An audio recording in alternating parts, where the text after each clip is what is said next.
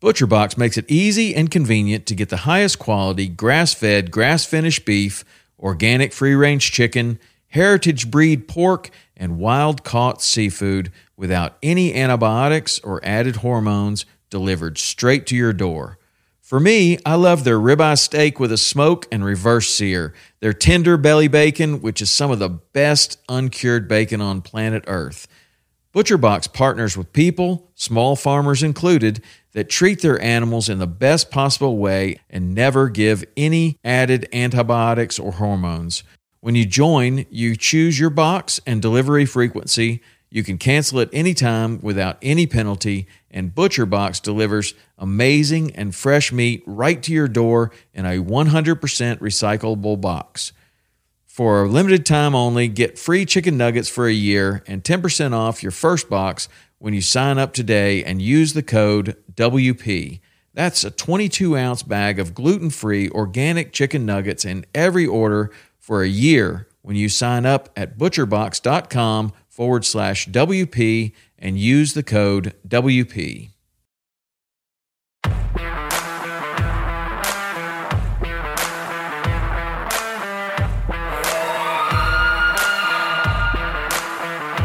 Welcome to Western Contours Podcast, sharing experiences, providing insight, and looking for solutions to become better hunters. We talk gear, on and off season preparation, tips and tactics, conservation, and finding inspiration in the outdoors as sportsmen and women. Thank you for joining us as we share our love for all things Western hunting.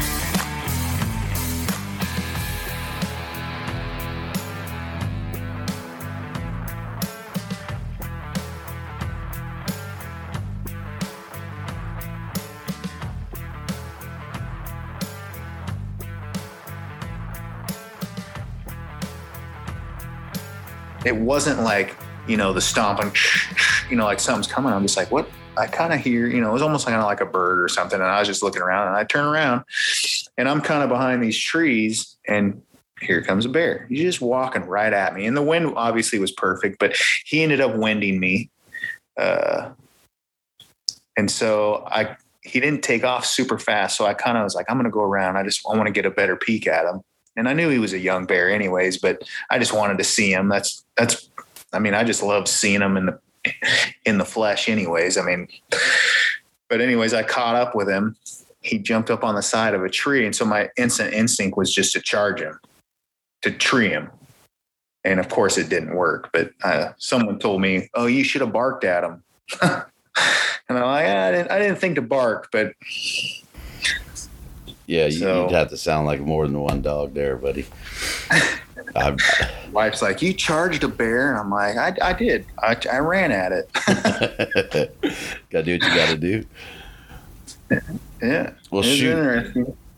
Well, shoot, man. I, I, I hit their little red button, right? Because we've we've been going for a good, uh, I don't know, seemed like oh wow, twenty seven minutes already, right? So All we're already having good conversation. So guys, I'm on with Seth Watts, uh, my fellow Californian hunter. Um, don't don't get to say that very often. There's there's quite a few of us.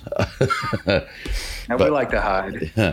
you, you almost feel like you have to, right? I think uh, I think we're starting to come out of the shadows more and more. Um, I don't know I don't know what's causing the boldness.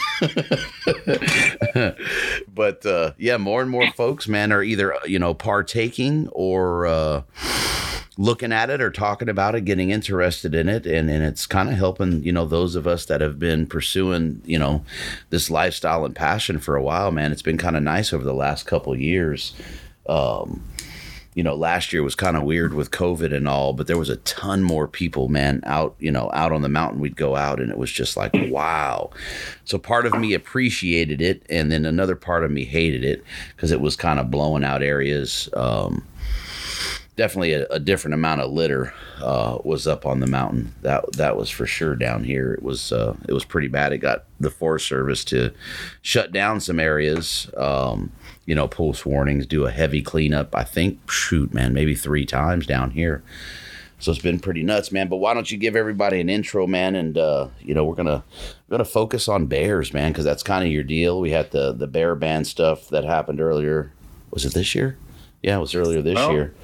Um, An intro, huh? Yeah. Well, my name's Seth Watts. Uh, I live up in Northern California. Uh, my passion is bears. I mean, they just, it's something about them. They just, they excite me. I mean, it's not, it's just, they're just different than deer. I mean, it's just, I mean, not that a big buck or shoot, even a small buck get me excited, but there's just something about the black bears that get my blood pumping. And it seems like every time I'm out deer hunting, I get sidetracked and off on a tangent because I see some bear sign and then, you know, I forget I'm deer hunting. My group, my, and my, usually my, uh, the people I'm hunting with, they got to be, hey, dude, we're not hunting bears. I'm like, I'm always hunting bears, man. and that, I mean, that really, that that is an anomaly, man. I mean, for most folks, um, unless you're talking like a spring bear season, right? Most folks, September, fall, uh, those fall pursuits, you know, bear, unfortunately, is a tag that's in the pocket if you have the opportunity, right? An opportunistic tag. Um, but for you, man, that's uh, it's the primary. Oh, definitely. It's it's um and I wish I wish more people would carry the tag. Um I mean, I got in I got into the whole bear hunting thing uh you know, post the dog, the hound hunting ban. So I didn't I never got to experience that. Um, I remember as a kid up hunting with my dad, my grandpa, and, and, seeing guys in their trucks and running the roads with hounds and stuff, but I've never experienced it. Uh, I think it's a shame that it's gone. Uh, I'm not upset that the bear population has risen because I enjoy it. Uh, but they do need to be managed just like any apex predator. And I wish that everybody that bought a deer tag would buy a bear tag. It will it will it will change our deer hunting. You know, uh 2018 uh the bear that I killed and killed a young buck, probably a yearling, right before I shot him. I mean, I and I didn't realize it until I got over to him, but he was. I mean, that you could see where he drug it up from a water hole, and he had it's kind of weird how he ate it. He ate the whole head and then all the way down to his, its hind, hind quarters, which I thought was odd. But no, I mean, it's, uh, they're amazing creatures. I mean, they're just, they're beautiful. They taste really good, which is, you know, as, as a kid growing up, I always heard, oh man, they taste like trash, you know, and, uh, it's, it's all it's all depending on when you when you kill one. I've I've personally never eaten a uh, late summer, you know, maybe an archery bear. They may maybe they taste different. Uh, but I know that from the biologists I've spoken to, and just from experience, if you if you kill a bear late fall and they're and they're finishing on acorns before hibernation, they're they're going to taste good. And uh, I can't say that I've ever had bear meat that that uh, turned me off at all. That's the same for me, man. I've, you know, a buddy of mine, this seems like it's been five to six years ago. I mean, he shot, we were up in, what would that be? I guess that'd be like six, D6. Um, and he shot, I mean, this bear had to be, he had to be pushing 15 years old, man. Um, and he was old. I mean, old, old. And that was still good meat. I've never had uh, I've never had any men that turn me off or is you know these people say oh it's uh, super stringy you know you can only have it in stew and I've had it every way under the sun man it's delicious. Oh, I love I love the ground the ground uh, the ground beef or I don't call it not ground beef but just ground. Uh, I love having it made into like a summer sausage like salami. That's that's my favorite and and usually that's what I get most of my bear done in because my wife will eat it, my son will eat it. Uh, my coworkers are beating down my door to buy it from me, and most of them will be like, "I'll have some at work," and they'll be like, "Hey, what are you eating?" And I won't even tell them because I'll bring in like some some some wild pig and stuff like that, and they they know. Uh, I'm usually chewing on some, you know, some pork sticks that I've had made. And so once they have the bear, they're like, dude, sell me some of that. And I'm like, well, I don't know if I want to get rid of any of it because I don't know when I'm going to get another one. Uh, although I have a hundred pounds of summer sausage in my freezer right now from my 2020 bear. I don't know if I'll ever finish it. So I'll have to send you some. You have to tell me what you think of it. Cause that, that bear, uh, last year, that was the one I had aged and, uh, he was 15. Yeah. See, that's, uh, I, don't know that you can go wrong in a summer sausage. No, and, and one of I had two flavors. Then I had like a jalapeno cheese, and then just a regular. Uh, I can't remember what they call it. It's just got a little bit of seasoning in it. But no, you, cheese and crackers. I mean, who doesn't like that? You know, or I use it. I'll slice them up and make some sandwiches. Or I mean, it's good stuff. I mean, obviously, if you're going to cook it, you know, the whole trichinosis thing, you gotta you gotta make sure you cook it right and cook it long enough. And so it's not you're not to have like a fillet you know a medium rare. I mean you're just not to do that. That's not bear meat. But uh it's good. I, I my grandma had a homemade chili recipe. I love using it for that you know substitute the beef out put the bear in. Uh it's, it's good stuff it's under it's it's probably the most underrated wild game meat there is and it's super fun to pursue, right? I mean, you you want to talk about an animal that is elusive, and and I was going to ask you if that's one of your draws, right? Is is it the how elusive they are, or is it the fact that you know that that bear can do as much or more damage to me as I could do to him? You think that there's some of that in there? What I, I think that I think a lot of it is is knowing that that animal could kill me if it wanted to I think I think there's a big part of it that is, hey, you know, these animals are, I mean, black bears are pretty, I would say, skittish. They don't want to have anything to do with you.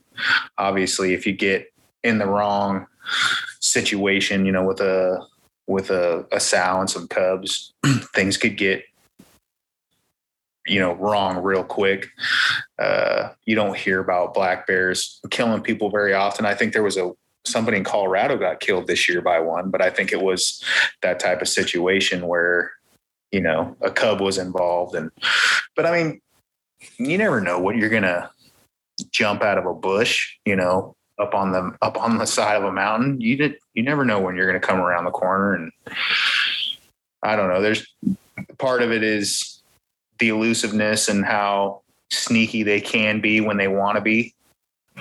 Uh, I don't know. I don't know. I mean, that's I I think those are the two things that draw me in. You know, I can go anywhere, especially I mean not anywhere, but I mean I can go a lot of places up where we live and and see deer. And you know, I'm not seeing giants, but it's it's just a deer to me. It's like, yeah, it's just a deer. You don't go just driving around and see a bear. And so the fact that you don't get to see them that often in person, I see them all the time on my cameras all the time. And I'll watch those videos a hundred times. And mostly it's because I'm trying to, you know, a lot of the bears look the same, but I like try to dissect the video and be like, okay, this bear was here then. You know, I try to pattern them, uh, you know, and, and pick out which ones are there all the time and which ones do I do I never see again. Uh, that's kind of how I that I really wanted a chance at, and and most people would, uh, you know, they would say, ah, that's a crap bear, and I called him Daddy Longlegs, Daddy Longlegs because he he had these really long legs, and I'll bet if he stood up, I never had any video of him standing up, but I'll bet he was over seven feet tall. He just, but he was skinny. And so part of me thinks he was really old and, and struggling to survive. And so I have not seen him on my cameras yet, but the one camera that he was on the most has been giving me problems this year. And so I have a replacement on the way, but you know, now SBI is closed. So am I going to, I'm, I don't, I don't think that camera is going to show up tomorrow where I can, you know, shoot up the hill and put it up and and check it later if they open, you know, or whatever. right later in the season. So let's Yeah. let's lay some groundwork here, right? So we're you know we're going to talk about our black bear and our black bear hunting here in California. I mean bear hunting in general because you do some out of state.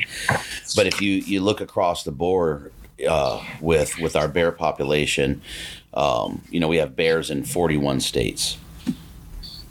And of that, you know, there's an estimated 600,000 and 900,000 bears in, in those 41 states.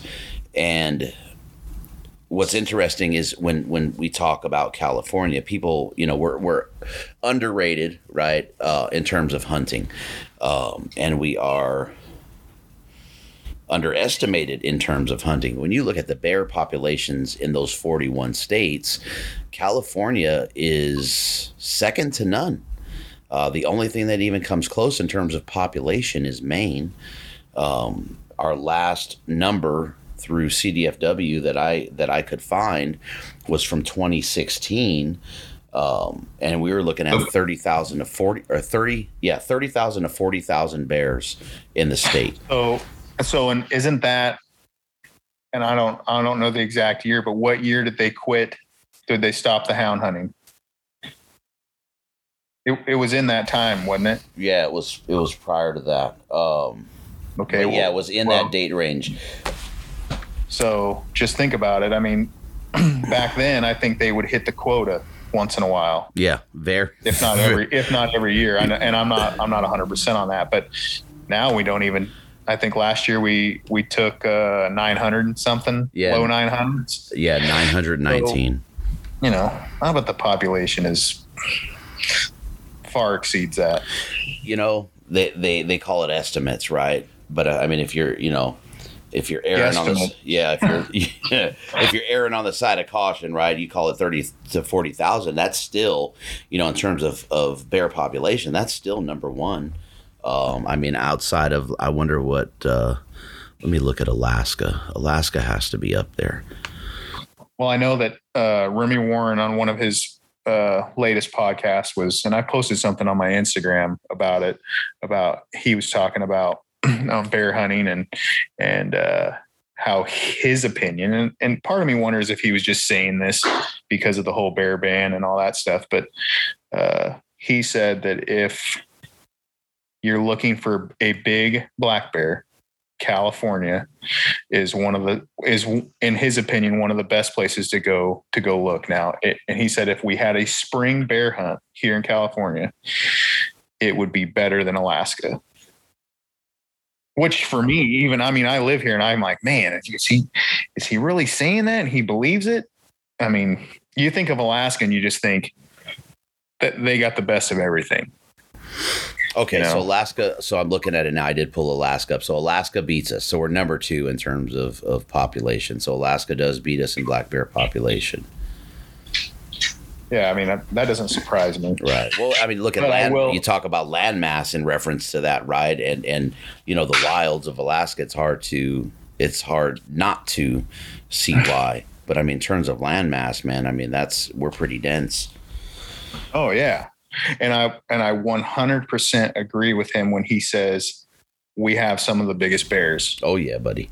And and I think I and my personal opinion on that is the bears here they're not going to deal I mean the majority of the state they're not dealing with a harsh winter hibernating longer if the bears here even hibernate. Not some of them probably Not here. You know, probably- here.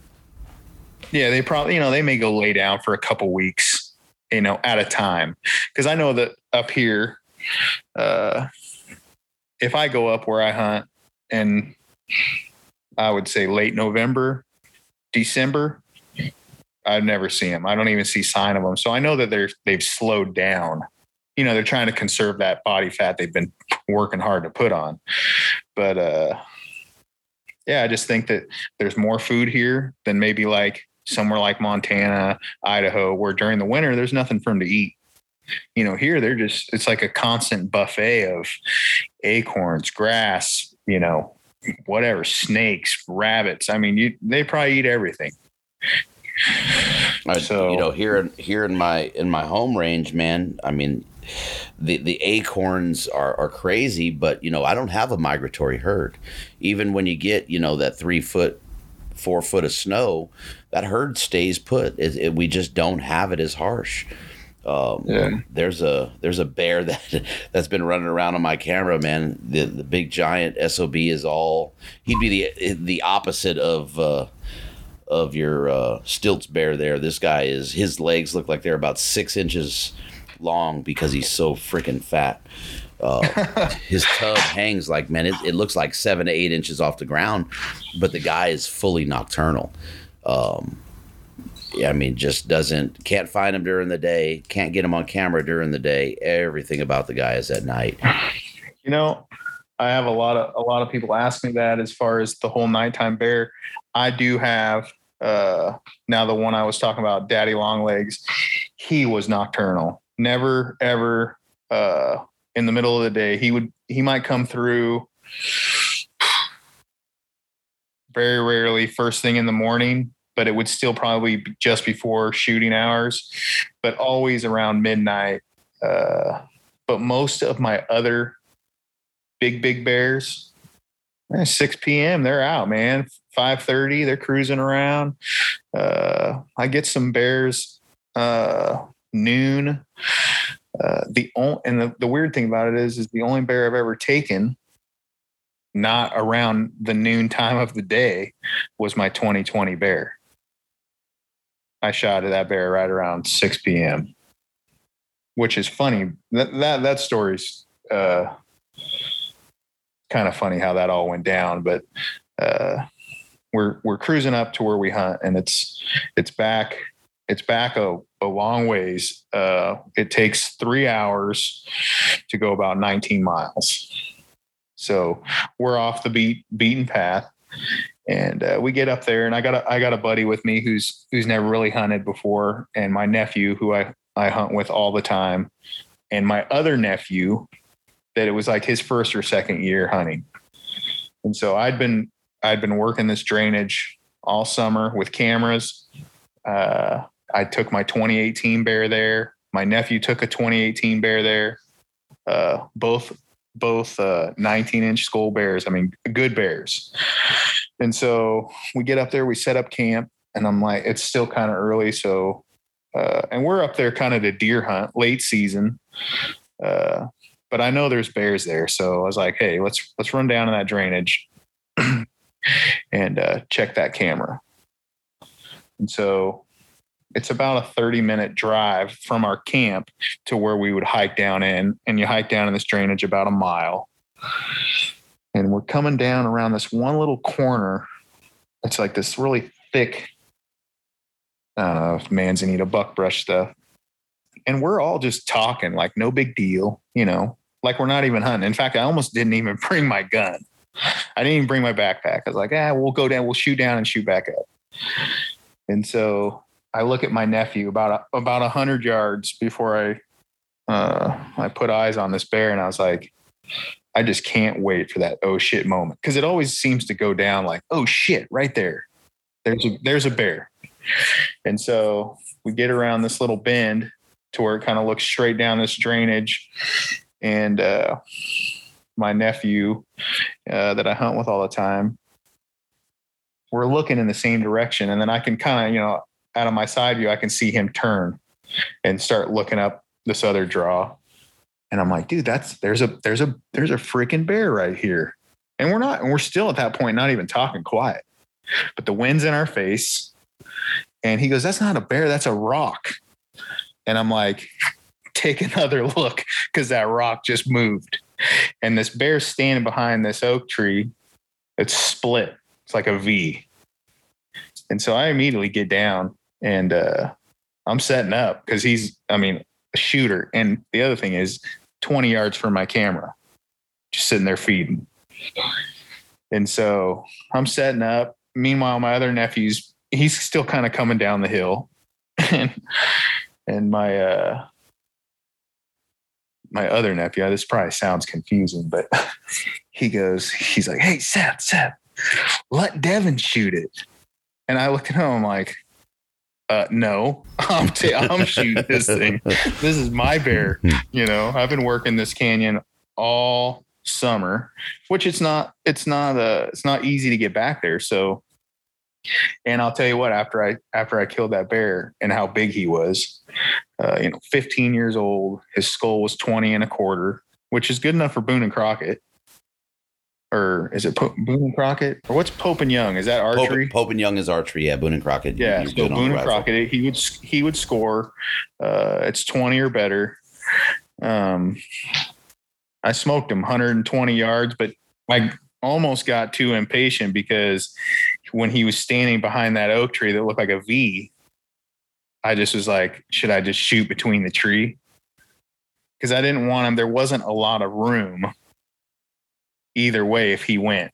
I mean, there was, but there wasn't. Like if he winded us, they're gone. I mean, they don't bears don't mess around. They're out. And they don't they're not like a deer where they trot off 20 yards and turn around and look at you. Oh, they're booking. They're like a it. they're like a wild pig where they will run until they can't see or smell you anymore. And so he finally gave me a shot and uh I, it was a perfect shot. I mean, he went 30 yards and death moan and and all. And I mean, that was that's a memory I'll never forget. I mean, it's the people you hunt with and the story and how things go. I think that's the one thing that that's why I keep hunting. It's that it's the stories I'm going to have for the rest of my life. And that and that goes for whether you get an animal or not. You say it. You said death moan, and it it made me relive my first bear. so That's, we're that's the only bear for me that's ever done that, oh, dude, which is it. It actually it's Okay. creepy. Yeah, it, it, it's very creepy. So we're up, we're up uh, again that D six that D six zone, uh, a little further north on this hunt, and uh, You say B6 or D6? D six.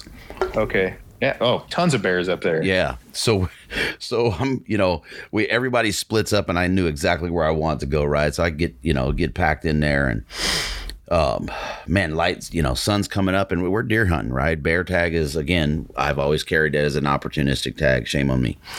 And sun Hey, but comes, you had one. yeah, sun comes You know up. how many? right? You know how many? You know how many people don't carry one and then they see one? Yeah, that's the kick in the kick in the balls there, right?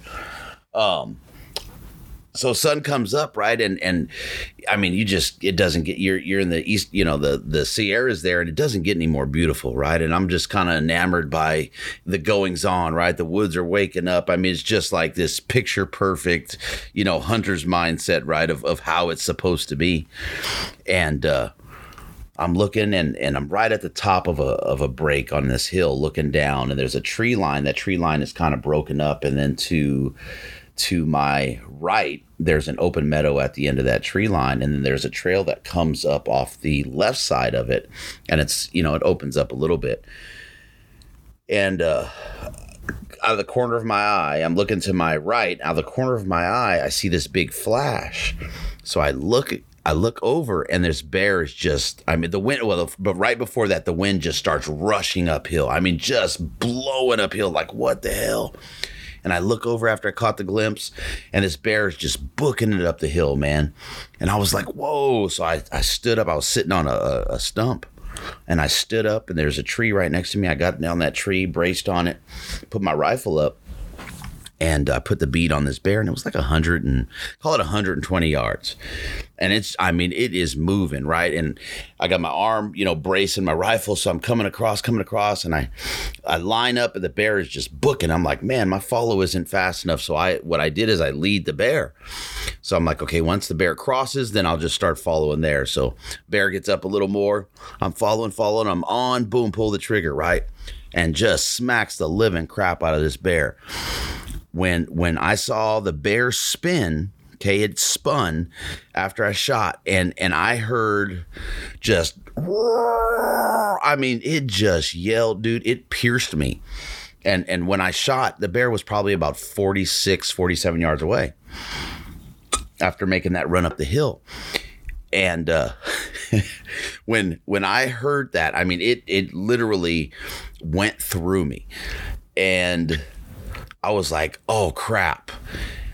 So, what you know? Pissed. well, well, no, you know what I thought? It, it there was I was like, there's no way that that was that bear. I go, did I just shoot a cub freaking ground shrinkage or something? Like, what the hell just happened? Dude, I, and at the time I was using my Thompson Center, which is a single shot. Um, so I, I pulled my I pulled my sidearm out. I set that rifle against the tree man and I just stood there. And I'm watching down the hill. I'm expecting to see a cow, a sow, and maybe another cub coming up the hill. And I'm like, what the you know, like super nervous. So I stood there for a couple, three minutes and I'm looking and I can't see the bear. I could just see the fur still kind of blowing in the wind and it's just laying there. So I picked my rifle up and I looked behind me and I crept back, man about I don't know, I'm gonna call it about hundred yards. It just crept back, and I just sat there watching, just watching, just waiting for a sow to come out. And then the whole time I'm sitting there, I'm going, "Oh my god, I just screwed up, man! I just shot a cub. I'm freaking out." So I'm yeah, they the, the sounds they make are oh, dude, it's it's just it's. I mean, it's, you never hear deer make a sound like that. No, not not like that. I've never heard anything make a sound like that. So, long story short, you know that that death moan freaked me out. It took me about it, I shouldn't even say it. It took me about an hour to grab the the cojones to get over there and approach it because I'm thinking something's going to come up that hill, pissed. And uh, I finally walked over, and when I shot the bear, you know, it did it did a full uh, 360. I mean, it spun all the way around. Well, when it fell over, it fell in a hole. So I it I couldn't see this bear as I'm approaching. I could see fur, but the bear is in this indentation. So I can't, I'm like, oh man, I just shot this little tiny bear. I was feeling like an idiot. And I walk up on it and I finally see it. I'm like, oh, thank you. You know, it's a nice 200 pound bear. But that yeah, I mean, they, death they, moan did uh, something to me.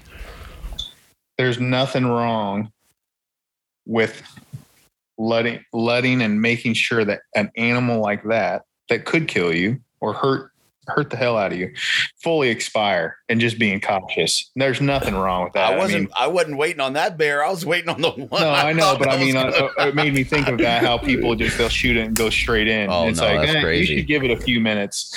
You know, unless you've got eyes on it. I mean, even then, I mean, I still go up and I poke them. You know, I'm just like, hey, you did.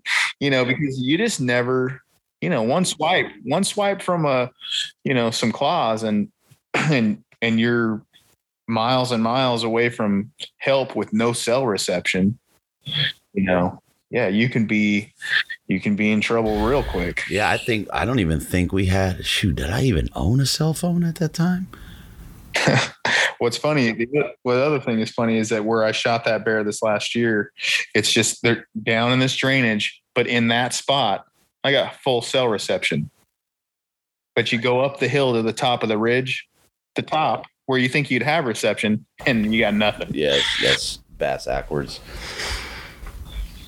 Yeah, there's something else, man. You know that bear, that shooting that bear that year, that actually, it actually made me not want to buy a bear tag um, for a couple years because I, I questioned myself. I, and, and as odd as it sounds, that I, I, told myself that there was something different about the bear, right? There was something, you know, you, you, you shoot a deer and and you're shooting a, a, game animal. I mean, not to say that a bear isn't, right? But I just felt like there was a different presence with the bear. It was it was a pretty interesting experience. Ha- have you ever felt like that with with with the bear? Um, you know, when I watch when I watch some of the videos, my trail cam videos, sometimes I watch them and I'm like, you know, they're they they they act like they could be your dog. So like a video I posted not that long ago on my Instagram, um, uh, you may have seen it uh, of that bear that gets in the water trough. Uh, and it's just laying in there and just his its mannerisms of like laying in there and he's like oh man this is this is so comfortable you know and this feels so good. And it's just me i mean I've, i have a german shepherd which I mean he's 110 pounds he's a pretty big dog. And it just kind of reminded me of of him and i'm like man and I, and I kill these things. So yeah i mean i there is there's emotion in killing any animal for me. I mean uh I cried when I shot my 2018 bear but I busted my ass that year to get a bear. And I think that was part of it. But there is, I mean, you're taking a life, no matter no matter what. It's emotional, uh, but it's necessary uh, for predators. And you know, I mean, for all for all wild game, they all need to be managed, no matter what. If you don't manage them, they're going to get disease. They're going to, I mean, uh, you know, in most cases, when you shoot a bear or a deer or an elk, it's the most humane death they're going to have. Or they're going to get taken down by a mountain lion. They're going to get, you know, starvation. They're going to, you know, a wolf, you know, whatever. I'd rather be shot, you know? So, I mean, emotion is, uh, that's another aspect of hunting that, that, you know, takes me back year and, and year. And it all comes to a draw when you're successful at the end of the year is it all hits you at once. You're like, man, I, I've worked so hard for this. And I remember when I when I packed out my 2018 bear, uh, and he was about three and a half, four miles from a from a a road uh, to where we could get a truck. Um, it about killed me. And you know, everybody that's hunting with me, they're like, "Hey, I'll take a turn," you know. And oh shit, all I had was a hide and, and a quarter but it was that heavy, you know, And I'm not, I'm not in the best shape that I would love to be in. Uh, I mean, I'll be 40 this year. That's not that old, but I mean, and I was just like, nope, I have to do this myself. I, I mean, in my mind, I was just like, I have to do it. That's there's something about completing the entire process, man. I love it. Yeah, and I'd and I had set a goal that year uh, before the season that I wanted to hunt in areas that were going to force me to hunt deep and I would have to pack an animal out. And that year, uh, I was successful filling my bear tag and my deer tag, uh, and I packed both of them out. So, I mean, setting goals and achieving them, I mean, it makes you want to go even harder the next year. Okay, now I'm going to set bigger goals. Now, you know, now I want to do, you know, such and such. And uh, I think the next year was at 20, it was 2019. I was like, I'm going to Montana you know, and I'm going to do an out of state hunt. And, uh, and that's intimidating because I think most people, including myself, we all want to hunt where we feel comfortable. My comfort zone. Oh, I grew up hunting up here, so I know the area. Going to new areas is uh, is intimidating, especially out of state. And I don't hunt out of state that often, uh, but that's going to change. That's uh, so there's a couple things there, right? And you talk about, you know, that that nature's death, if you will, right? And you look at bears; they don't they're they don't have any anything, you know, uh, that that's chasing them down to eat on them. So most of them, when you you know you get into old age, man, I've seen a couple you know old bears, man, where their their teeth are gnawed down. I mean, literally, we had one, oh, man, it was 2014, and. uh he had one canine left that was just above the go- the gum line, and everything else was at gum line. I mean, that bear was he wasn't going to be eaten well. He was super skinny. Um, you know, I mean, his death was going to be winter, you know, winter starvation more than more than likely. That was like October when we harvested that bear and uh, man, it's just something else to think. You know that that's that's how that animal is going to go, man. Um, so to be well, able to conservation, you're up there doing your part. Yeah, to be able to harvest a bear, you know, that old, and I mean, not to say right, it, it, nature, you know, goes back into nature in a respect, right? He'll get he'll get eaten and and back into the uh, the earth there. But to be able to harvest that bear, you know, essentially put him out of his misery, um, if you look at it that way, but then to enjoy that meat, you know, and ground and, and sausage, man, was phenomenal. Um, yeah, I mean, like you say, bears don't really have. I mean, what's the what's killing a bear besides humans? I mean, maybe maybe another bear. Uh, you know, boars will kill young cubs to send a sow into into heat. Uh, but you know, getting hit by a car. Uh, I mean, I don't I don't know if there's even statistics out there on do mountain lions, you know, try to kill cubs. I mean, a human in most cases is going to give that bear the the quickest death possible. In most cases, I mean, obviously, you get some bad shots out there, and you know whatever. But How do you guys look uh, up your way in terms of population? Are you seeing more more human bear interaction? Um, you having encounters, seeing them, you know, closer to homes and whatnot? Because down here, it's it's crazy. Uh, we did we did have we did have a bear. I think it was this. I think it was early this week uh, that was down in the residential area, but still, you know, towards the foothills. Uh, but usually it's on a drought year. But I mean, you know, everybody thinks that bears are up 10,000 feet, you know, when it's hot and, and they're up. That isn't the case. I mean, from my experience, I could go right now and, and take somebody and be like, I'll go show you right now where bears are living at 2,000 feet or a thousand feet. You know, all they need, and obviously they want to be where it's cool, but that's that's the key to finding a bear. Find an area that's got water. They love the cold, dark drainages. So if you're hiking out in the woods and you're in a drainage and you can feel that temperature drop, there's probably bears there because they have to regulate their temperature. And so they like those cold, damp areas. And I mean, I've never seen a bear somewhere where there's there's not a water source. I mean, and I mean, I get it. There's you can be somewhere and think there's no water, and there can be a spring, but uh, that's how I that's how I find them. I hike. I hike a lot of logging roads.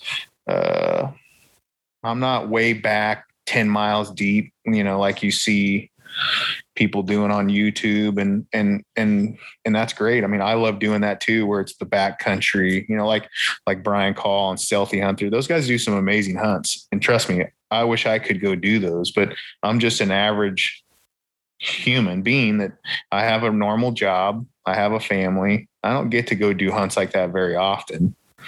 Uh, but you want to find a bear, go walk a logging road, find their tracks, and follow them. Follow the tracks, and you're going to find out real quick where they like to be. And so, it, yeah, it ain't it ain't hard to find their tracks.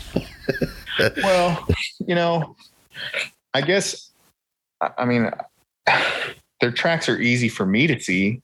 I think a lot of people would walk right over them because they if you don't know kind of what to look for, they look like human tracks because a bear, and I'm sure you know this, but a bear's back foot will pretty much step where its front foot was. So it looks like human tracks. And not every everywhere they're walking is just like straight powdered dirt where you're going to see their pad and their toes. So it's just kind of like a flat mark in the dirt. And then if you come across uh, some trails. I call them stomp trails, where they're just straight up worn into the ground. I mean, they step in the same foot mark every time. And I have never found a trail like that and put a camera on it and not had bears on it. Even if it's an old trail and you're like, eh, nothing's used this trail in a long time. Every time I put a camera on a trail like that, there's a bear there. And so if I was going to tell somebody the perfect sign to find, even over, you know, bear scat would be a trail like that. Because they're going they're going through there all the time. I mean, they're using that to go to and from somewhere. So while we're while we're kind of talking on that, why don't you I mean, you, have been successful, right? And there's not many guys that I talk to or know, especially in California, right, that pursue bears. Again, opportunistic. So, you know, we're, we're giving a little bit there. So why don't why don't you give us a little bit of, of your tactics, right? You how you approach it. Um, you know, keep on, you know, what you're looking for, the habitat you you typically find them in, et cetera, et cetera. Well, I think uh, most of the stuff that I've found and figured out was bears was pretty much just, you know, by accident, just out mostly deer hunting and, and whatnot. But, uh, depending on where you're hunting, I mean, obviously you want to, you want to know what they're eating on. Uh, you know, right now they're probably eating on, you know, a lot of grass, uh, manzanita berries, uh, you know, whatever acorns they can find that are still on the ground, which there's still a lot of acorns on the ground. Uh, so, so I'll kind of tell, I'll, I'll kind of start how I kind of got into the whole bear thing, if that's all right. I, um, I think it was about 2000, 2012 ish. I was hunting an area with my family and, uh, we're up on this point, this ridge. I'm walking, I'm walking this ridge top and on, and it's a pretty steep drop either way. And there's these tall, these, these huge like black oaks that would come up from the side, like basically the bottom and up above the ridge I'm walking on. And so I get down to this point and uh, my brother-in-law and, and my nephew are coming around the bottom and out of the corner of my eye, I can see something in this tree that's coming up from the bottom. And to, basically, like just line of sight to me, and it's a bear. And I'm glad I didn't have a bear tag because that bear didn't stick in that tree very long. And it was a sow. She took off down the tree. She went down to the bottom of the drainage and up the other side. And she's over there just pacing back and forth, back and forth, like, hey, look at me, look at me, look at me. Well, what I realized is there's two cubs in that tree. And so if I had had a bear tag at that point, being inexperienced, and I would have shot her. I mean, that's how fast it, it happened. And so from that point on, just that experience with bears, uh, I don't know, just it, it triggered something for me. And so I remember I uh, jumped on the radio and I'm like, dude, hey, uh, Terrell, I got this. There's a freaking bear right here in this tree, and it's and it's going down. And he's he's probably only hundred yards away, and he's like, "Oh man, we just saw uh, wet tracks on the rocks crossing the creek." And I'm like, "Well, that bear just went down, so you know, keep your eyes peeled because I don't know exactly where it went." And you know, eventually she popped up over on that other hillside, but that triggered something for me. And so from that moment on, I just kind of, I was like, why are they here? I couldn't, and we were only 2000 feet elevation. I'm like, why are they down here? At that point in my life, I always thought bears were up in the pines, top of the mountain, you know, type of thing. And, uh, it's an area that we hunt quite a bit still. And so, uh, I just always, I'm always, obviously, you're always looking for the the bear scat uh, and what they're eating. Uh, what's the other berry that or little thing they eat? It's a. Uh, uh, I always forget the name of it.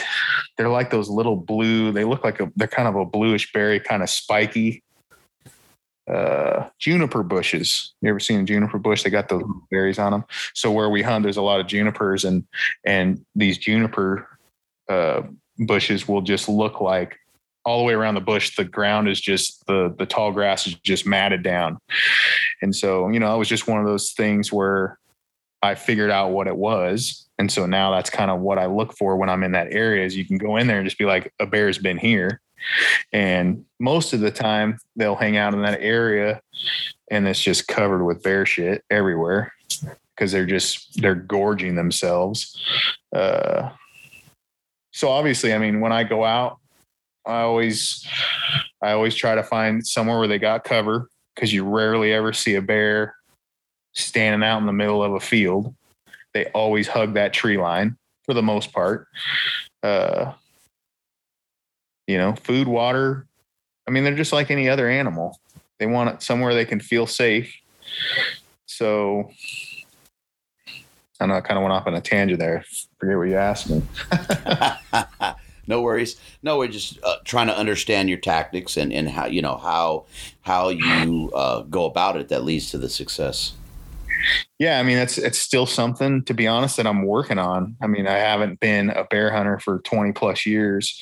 It's just something that I've kind of, you know, since that triggered. I mean, it took me multiple years after that moment where I saw that bear and I kind of wanted to start pursuing him before I even came successful. And then once I, you know, once you kill your first bear, then you're hundred percent addicted.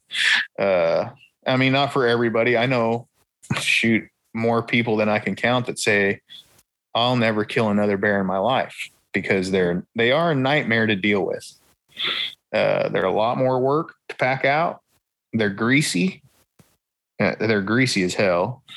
Uh, they're just they're. I mean, obviously depending on the size of it as well, but they are a lot of work. And so most people they don't want to shoot unless it's on you know on the road or 50 yards off the road because of you know you better have five six guys with you or you're making multiple trips.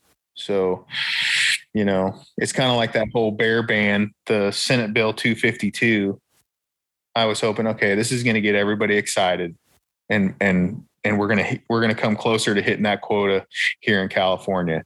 And and maybe with all the talk it was going to pull some out of state hunters in you know? And i hope it does. Um but i guess we'll find out We'll see. I mean, if you look at, you know, last year, California sold 30,000 bear tags. 30,000 bear tags. We harvested 919. At least 919 were reported harvested. Um, well and i think it, and i think it comes down to like what you said is most people carry the tag during deer season and that's and that's great keep doing it because at some point with the population exploding you're going to have an opportunity. But we need more people to go out and focus just on a bear. And i'll tell you the best time to do that is if you want to get i see more bears mm, between now now and i would say late october after that you start getting into november you don't see them they're just it's like they disappear. So archery i mean shoot i got friends that are like man i was in my tree stand and had a bear come. Where was your bear tag? I didn't i, didn't, I don't want to deal with that. I don't want to deal with a bear. I'm hunting deer. And i'm like well, that bear is going to kill you know 20 fawns next year. Mhm. And I think I, uh, we don't realize the disservice we do by not doing it, right? And I'm not going to say that I'm clean in that. I don't think any of us are. I, again, I've said it a couple times. It's always been an opportunistic tag for me. This year, well, and, though, for, and, and for me, it used to be like that as well. I mean, and I get it. It's just, but you know what? If there's anybody that's in my area and they want to hit me up on Instagram after they kill a bear and they need help packing it out, and I, and I'm available, I'll grab my pack and and and meet up and go help them pack it out. If they share the meat with me, you know, I mean, I'd probably do it. We're not even for the meat, but I mean, like my neighbor, my neighbor, uh, he's not into the, he's not a whole big into the bear thing, but I told him, I'm like, dude, he's one, he saw a bear last year, no bear tag. And I'm like, dude, get the tag. If you, if you take one, I'll come help you get it out. And if you don't want the meat, I'll take the meat. You know, I don't even know. Is that legal? Are we allowed to, are we allowed to gift meat? I, I think there is a limit on what can be handed over. which is stupid if that's the case. I mean, why would they want something to go to waste? You know, someone's going to kill it, give it to somebody who's going to eat it. There's a there's a bunch of things we could speculate about how our system is set up here, man. It it doesn't doesn't make much in the way of sense to me. Um, Well, I had a, I, I ran across across a guy last year uh, who shot a bear, and I'm pretty sure he just left it because he goes, "Hey, uh, what are the what are the regulations?" I'm like, "Well, you should have you should have looked that up before you shot it." But uh, you gotta you gotta provide the hide. And I know a lot of people I've heard people say, "Oh, the Fish and Game doesn't care," but what the regulations say, uh, from my interpretation, is you have to provide them the skull, the hide, and the meat. Now they obviously, uh, when I kill a bear, I take obviously the backstrap, tenderloins, uh, you know, front rear quarters. I don't take the rib cage. There's not enough there uh, to spend the time, really. I mean, if I was closer to a road, I guess, you know, maybe. But So I don't know. I just pulled that up right now. So the only thing here it just says, uh, and this is how I thought it was, um, that you have to present the bear skull within 10 days of taking the bear but there there is a portion of this where you are required on your way home for the bear hunt to have the tag countersigned. Uh, if that tag can't be countersigned because the office is closed or whatever then you have i think one business day to uh, get that handled. And then i'm not sure Which if they're running Which is kind of crazy because I mean, what if you shoot one and you're on a ten day hunt and you're not coming back to town? Well, they, they they do say on your way home, right? So at the end of your hunt, on Yeah. your way home. So that that I can see. my experience with uh, game warden, uh, Department of Fish and Game, when I've had my uh, my bears validated, they ask for the skull because they want to pull the tooth. Uh, they want to see the hide, and they want to see the meat. Yeah, see, I've never I've never had them go through all that. I they've had to, and I learned one thing, guys. If you shoot a bear, make sure you put a stick in the mouth, um, and and don't let that jaw seize close right after it's dead because it's a a rock, yeah whatever. pain in the butt to get it open. but so put a stick in that mouth. is, so that- I've never I've never gotten an age back. oh no, in, ever in the state and so that's why this year i sent i sent uh teeth off to uh Matson's laboratory out in montana and i had my bears I saw that. Yeah, that's pretty cool. and uh you know it's not they'll do seven animals seven animals i think it's seven it's either five or seven for 75 bucks that's not that much money for the the cool information that you're going to get Isn't there? It's you know. something neat about knowing, especially with an animal like a bear. Well, and you know, you think 15 years, oh, that's not very old. That's old Yeah, to live in the wild that long, you know. So Yeah, so the ones I've taken, yeah, they've pulled teeth, and I've and I've got my age. I think I'm gonna say it's over a year before I've you know got the letter, um, but it's pretty cool to get them. yeah, maybe it's just. Did they mail you something? Yeah, yeah, they mailed me the letter saying you know this is this is the sex, this is the age. Um, I've actually heard of stories that, uh, you know, and it's probably it probably depends on the person pulling the tooth and who took it. I've heard that the biologists throw them away. yeah, well, that you know that. that that lends itself to the uh, California effery. you know what I mean? That's that's where we Yeah. start getting a bad shake, right? When we look at, you know, look at or hear stuff like that. It's just like, yeah, that's very that that's what we're up against, right? And and here we are as as sportsmen, you know, and we're doing the right thing and presenting it as the regulation states, but if that's going on, man, that's uh that's pathetic. That's pretty bad. Well, I think uh, I talk to a lot of biologists every year. Most of them are the same biologists, but uh, which is a huge tool if people don't realize it uh, to call the local biologists in the area that you're hunting. And 99% of the biologists that I've ever talked to are super helpful. They, you know, especially uh, especially with the bears. I mean, I've talked to them uh, about the whole deer thing and the migration and you know all that stuff. But with the bears, they will. I mean, they're not going to say, "Hey, drive over here to point A," and you're going to and there's a bear there waiting for you, obviously. But they're going to point you in the right direction. They're going to tell you what they're feeding on at that time of the year. Uh, you know, they're going to tell you the direction that that bear, those bears in that area are going to move at, you know, at what point of the season. Um, you know, they're going to help you with the population in the area or say, yeah, you know what, we, we've had a lot of bears at, you know, Bucks Lake this year. Uh, and problem bears, uh, so there's the the population's getting crazy there. So those guys, if you haven't called a biologist, I, I recommend it for anybody to do. I mean, I do it every year. They're probably tired of hearing from me because I call them like, "Hey, it's Seth. First name some bigger basis. information," you know, because things change. Hey, it burned up there this year, and it was such a hot fire. There's no animals, or there's you know the bears aren't there. Uh, so they're helpful.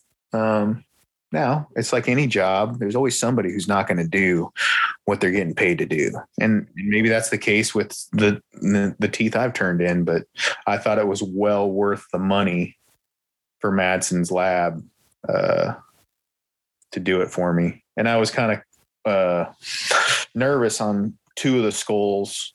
I had done the bleaching and the whole the Euro mount thing, and uh, they said that they're still pretty successful, even if you've boiled the teeth and bleached them, that they can, there's a good chance they'll still get the age.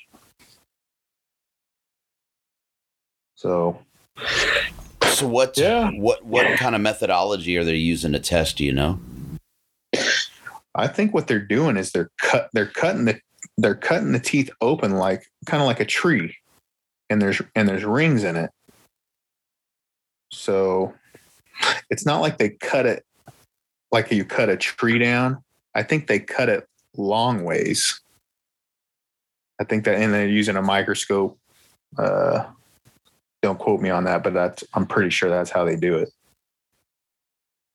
Yeah, that's it. They uh they count the rings in a cross section of the tooth using a microscope. Yep. It's cross section. Hey, I know something. There you go, buddy. now sometimes I question myself. I'm like, geez, I, where did I hear that? Or is that just something I made up in my mind?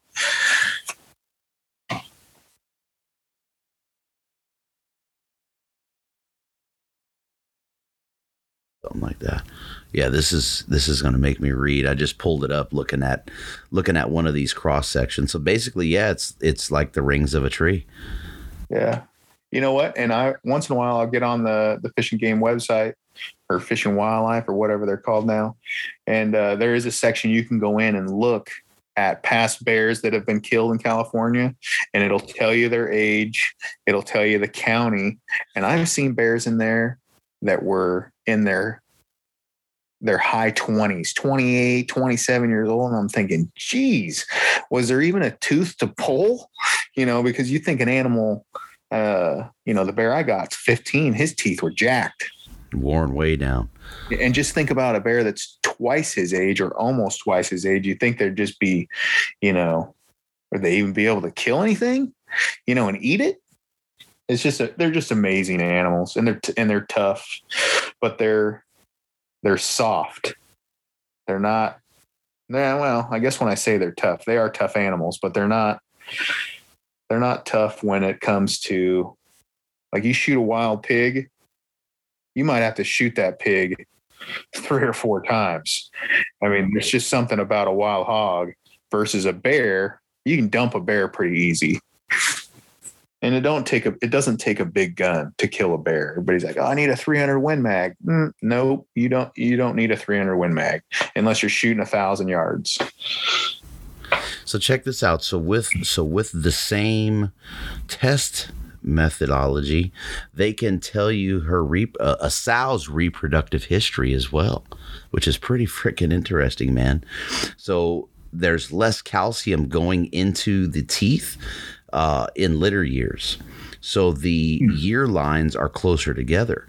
So that's how they determine where there's less calcium going out. So like this one I'm looking at was a 16 year old mother black bear, um, 16 years old, and she had seven litters, and they're doing it with the same lines.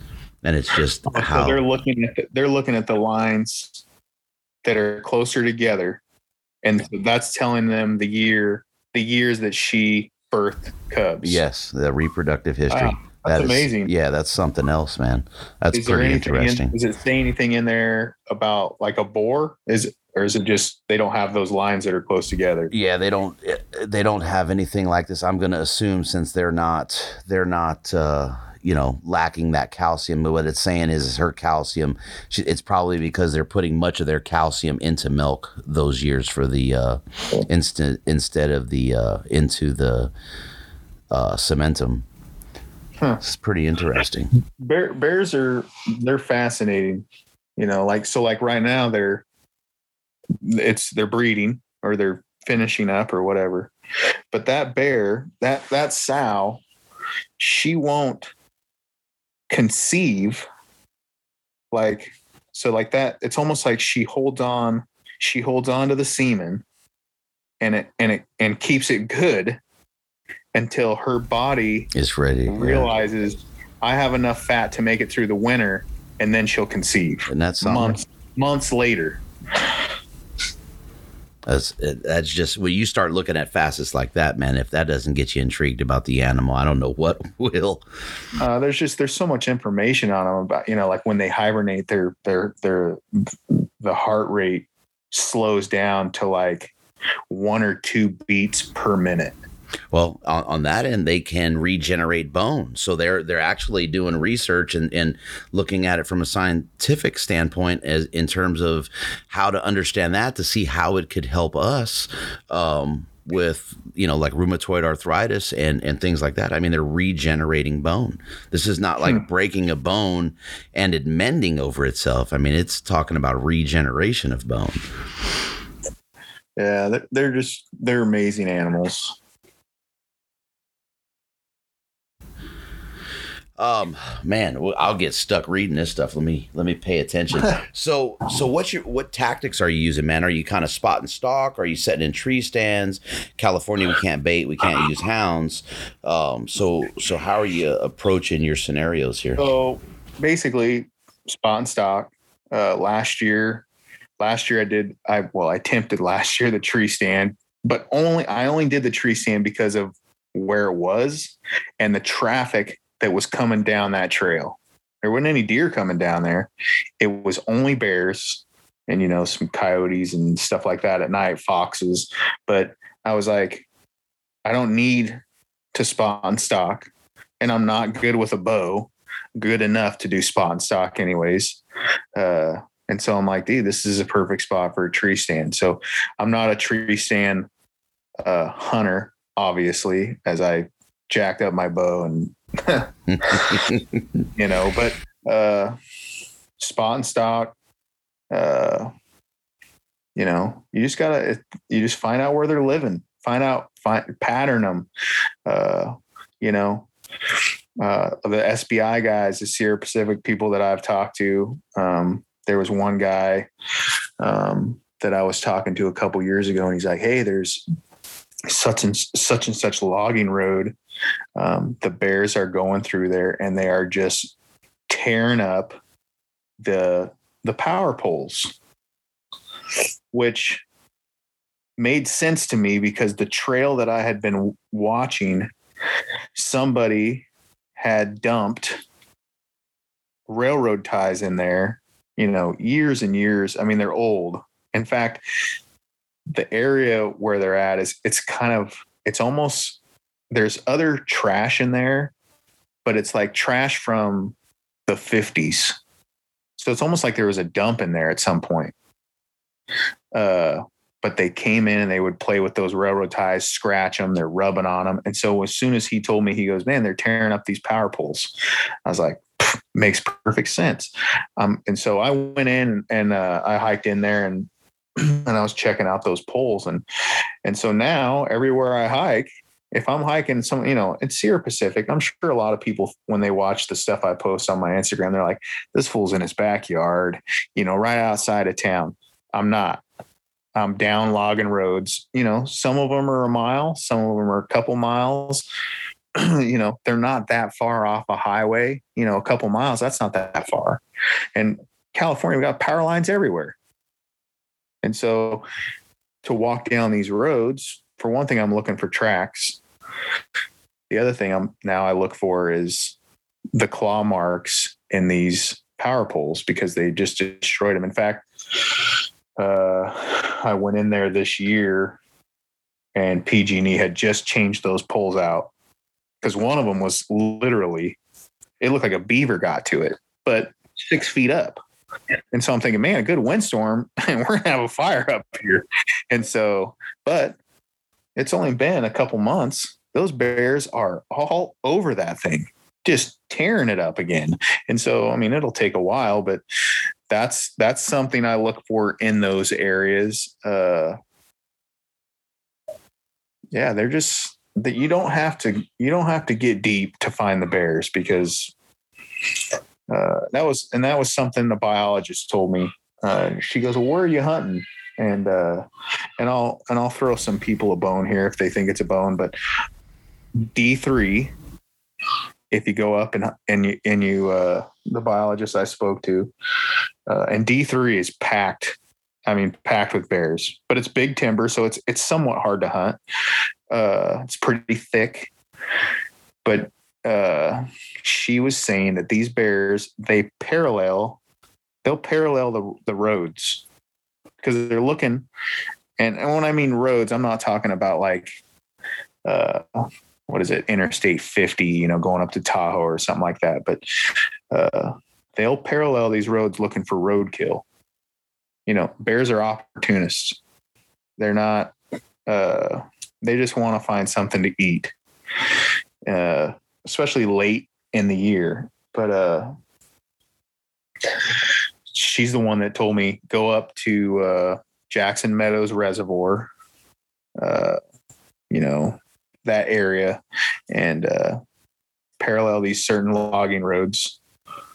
And you're gonna you're gonna you're gonna find a bear. Well, first time I walk up there and I go up into that area, boom! I'm I came face to face with a bear. I'm like, holy holy cow!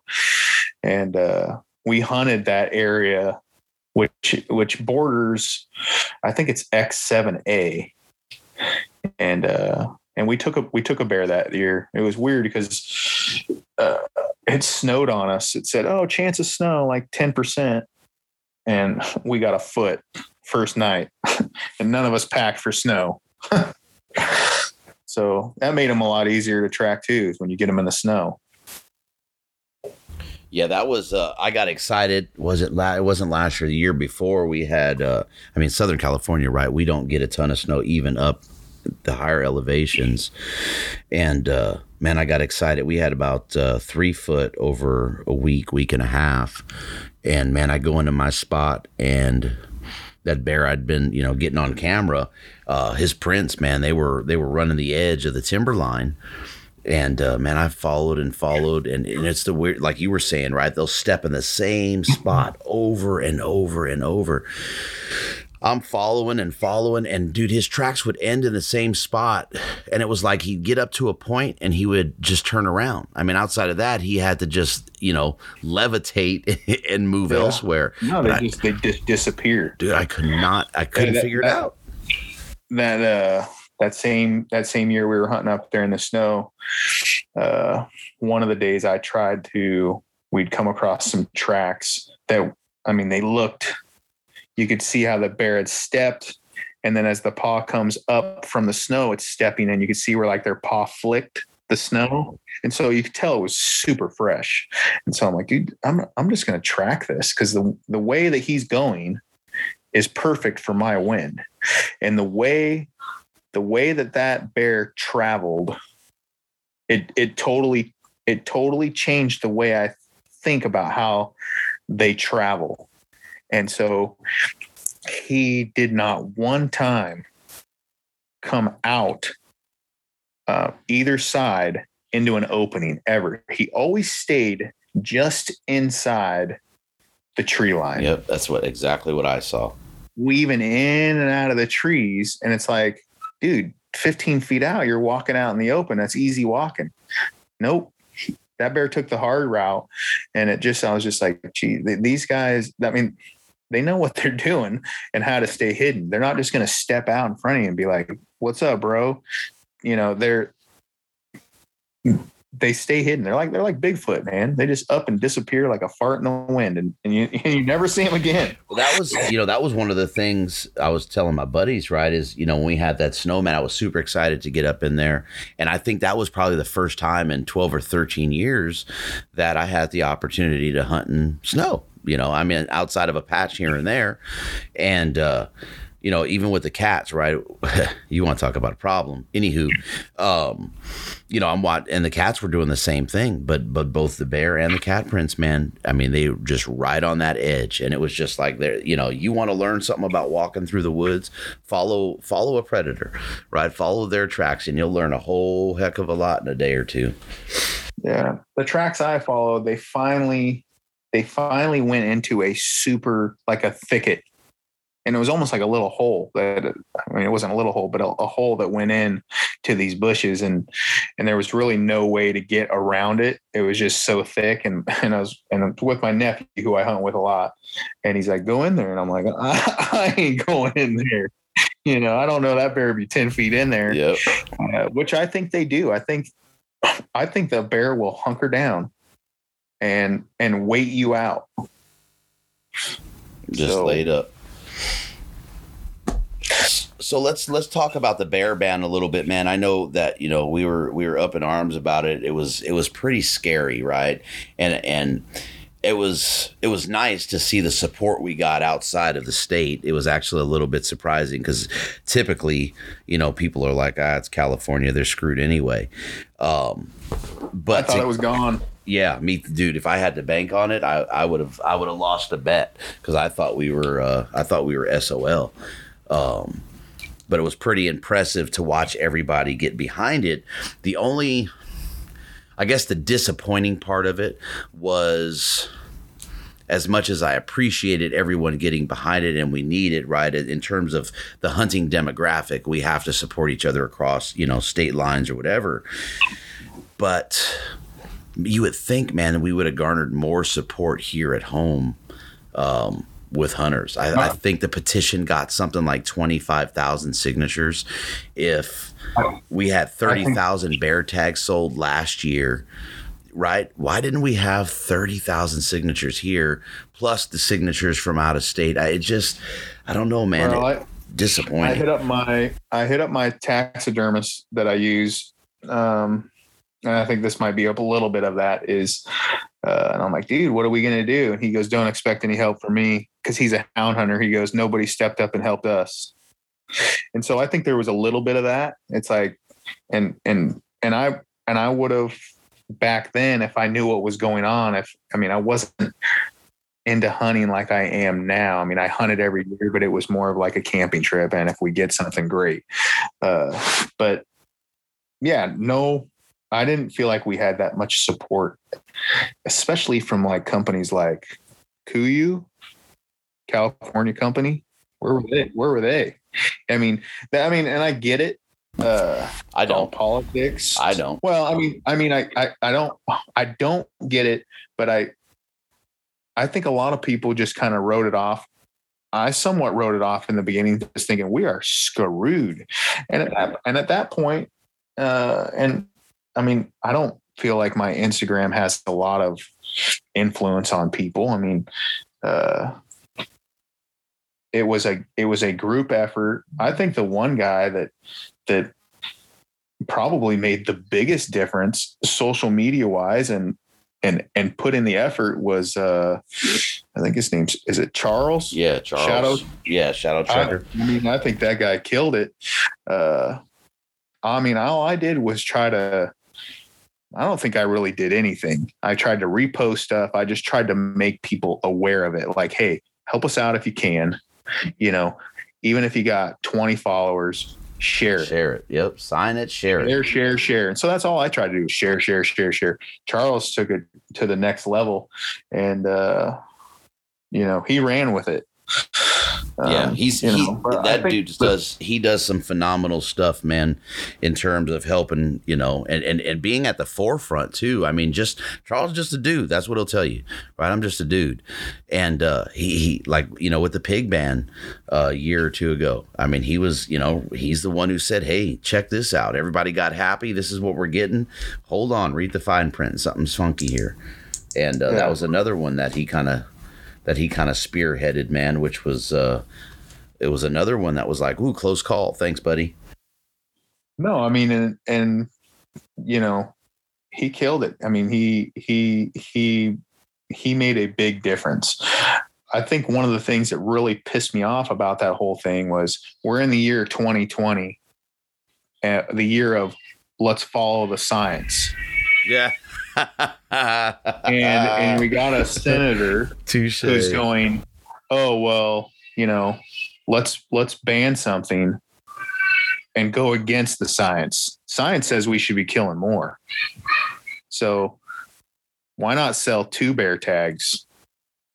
You know, I think. I mean, or spring season. I was and going I to know say that the- extend extend it into spring, right? If you if you Well- sell thirty thousand tags and and there's a risk, right, that you could have that oh, just hypothetical, right? Playing devil's advocate, you could have that freak year where you kill, you know, you sell thirty thousand tags, you kill you seventeen hundred, you cut it off, but you've sold, you know. 15 more tags, you know, 150 more tags, whatever. Now you've exceeded, you've exceeded the quota uh, one year out of, you know, almost 20 since we've seen that uh, quota met. Well, we have the population that justifies a spring season. Um, it's it's a shame that we don't have it. I don't I don't think personally we'll ever have it. Uh, but here's my other thinking, and I was just thinking about this today. Sierra Pacific, they I mean, you go talk to a Sierra Pacific guy, they want you to kill the bears because the the bears are in there killing their trees. A lot of people don't realize that, but bears, you know, they destroy the timber. They kill. They actually kill the young trees, and so SPI should help push, especially for a spring hunt when it's not fire season, since they're going to shut us down most likely every year now. You know, for the most part, for the for the most of hunting season. I mean, come uh, you know late October, hunt season's over for the majority of people. Well, for deer, bear's still open, Yeah. right? Well, but like you said, not very many people are just hunting bears. So when deer season ends, They're out at least around, at least up where I'm at, if you go out after the deer season closes, you're lucky if you see somebody up on the mountain hunting a bear. And I, and I think that this year with that uh, Senate Bill 252, I think there uh, I think a lot of bear tags will be sold this year. It'll probably be a record. Uh, I know I have a lot of people that will DM me and message me on Instagram and say, "Dude, got my first bear tag." The that the bear band, you know, brought it to my attention about bear hunting, and now I want to get into it, and th- and that excites me. And and most anybody that hits me up, I I do whatever I can to help them. You know, if I can help them at all, you know, recommending where to go. Uh, you know, obviously, I'm not going to give them my onX pin of where I like to go, but I mean, I'll I'll point somebody in a fair direction of where they they could have a good chance at seeing animals. I'm not to, you know, I'm not to tell somebody, yeah, go over here, and it's a total lie. But uh, I love seeing people successful. I mean, half the time when I'm hunting, even if I don't get in, if I'm not the guy that gets the animal, I'm still just as excited. I mean, of course, I want to be the one filling the tag every time, but you know, it was like our Montana trip this year. Uh, we saw bears every day. Uh, rugged, unforgivable, unforgiving country. I mean, but the bears were just too far up the avalanche chute. Uh, you know, fifteen hundred yards straight up. You know, I mean, just where I ain't gonna get to. I mean, there's a lot of people out there that probably could. Um, my nephew took a black one, which seems to be my unicorn. Uh, I spotted it. I let him shoot it. I mean, it it was. Uh, I didn't care. I mean, we got an animal. I consider that a successful hunting trip. We had a great time, and we all we all learned stuff while we were there for the next time. I mean, every time you're on the mountain, that's a learning experience. I don't care how many, even if it's your first or your millionth time up there, you probably learn something new. Well, uh, some guys they you know unless it's in camp with a with some blue ribbon or a bottle of whiskey, man, um, you you can't help but learn if you're in the woods. Yeah.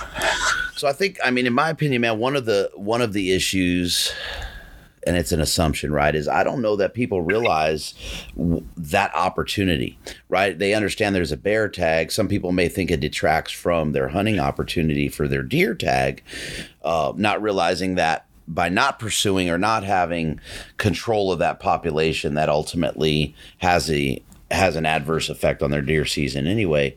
But you know, just just so folks understand, right? The uh, that our bear see a bear tag resident bear tag here is what thirty five bucks, thirty seven bucks, and I think ba- it's I think it's more closer to fifty now. oh, did they raise it? I think it's 40, 40 something. Okay. Um, so with that, right, our our bear seasons open when the general season, uh, general deer season opens. Now, bear season will not close in that zone until the quota is met. The current quota is seventeen hundred bears, or till uh, the end of December, right? So you know, seventeen hundred bears, or uh, what is it? The last Sunday in December, whichever comes first. So if you have a tag that's you know early to mid October that's running three weeks. Well, you got three weeks for your deer tag. You you harvest your deer. You don't harvest your deer. Now you have another two and a half months of being out enjoying the woods and pursuing bear. And when you're pursuing bear, you can gain some knowledge for your next deer season. Um, and man, it it really is. It, it is a fun. It is a fun hunt. Um, and I, I think we all owe it to. I mean, even if you don't want to just pursue bears, we owe it to our deer population to help manage it, right? We holler management. I mean, that's you know, yeah, you're right. It's uh, 52 bucks now, and then for a non-resident, um, 16 Yeah, years is- of is age, it's What is it for a non-resident? I've had I've had a couple people message me and ask. I'm like, I'm sorry, dude, I don't know. 100, Probably 183. It's 183 dollars for a non-res tag. Uh, What's the license? and oh excuse me that's your license and i'm scrolling down here and your bear tag non-res is 325 Yeah. yeah Which 325 which isn't which really? that's Eh, I mean, that's 450 bucks Yeah. So it's about it's about sixty dollars more than what it cost me for my Montana stuff. Montana's I think I think it was three ninety, right around three ninety. Which isn't which isn't horrible. uh, you got a better chance of shooting a bear here you got a higher bear population um you know and then in Well, terms of density I think I think they're a little easier to find in the spring than they are in the fall. fall yeah i'd agree So I think that's kind of, yeah. I, I mean, I, I I honestly think you still have a good chance to see one in the fall. Obviously, I mean, I I shoot them in the fall. I mean, I think I think the big thing with people in bear hunting is they just get discouraged because, I mean, you can spend 15 days in the woods and not see a bear. well you're not looking either No, and you're not looking, but I mean, I can go up and spend 15 days. I mean, I've spent 15 days in the woods and not seen a deer too, but most of the time you're seeing a couple does and and that keeps you excited. That keeps your momentum up. When you're up in the woods and you're seeing nothing, that does get discouraging. I've been there every year I'm there, you know, man, I'm not seeing nothing, you know. But I'll tell you what, it just takes that split moment. Boom. There it is.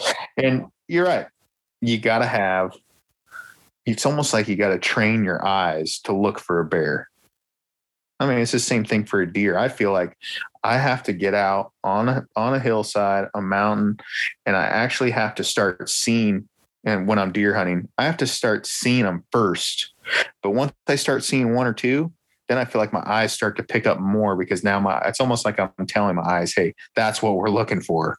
How many times did I look over that and it and it was a deer, but I just you know what I mean? It's kind of I guess that's kind of a weird way to put it, but it's like you gotta force your eyes to be like, that's what I'm looking for. And with a bear, they look like a stump. yeah You know how many stumps I'm like, that's a bear right there. I'm like, well, it hasn't moved for 20 Yeah. minutes. Is it, You know. or you do the, wait, I think it moved. Is it moving? Is it laying there? Oh, yeah. Uh, I don't even know how many times I've done Oh, that. oh, You man. know, rock, rocks, stumps, you know, yeah. Oh, that was a bear. I mean, Yeah, we got a, uh, there's a couple, man. I, I got a job site here in, uh, locally in the mountains. And, uh, dude, we have, there's a nice couple bears running around there. I posted one a while back and he's probably on somewhere between two, call it 260, 300 pounds.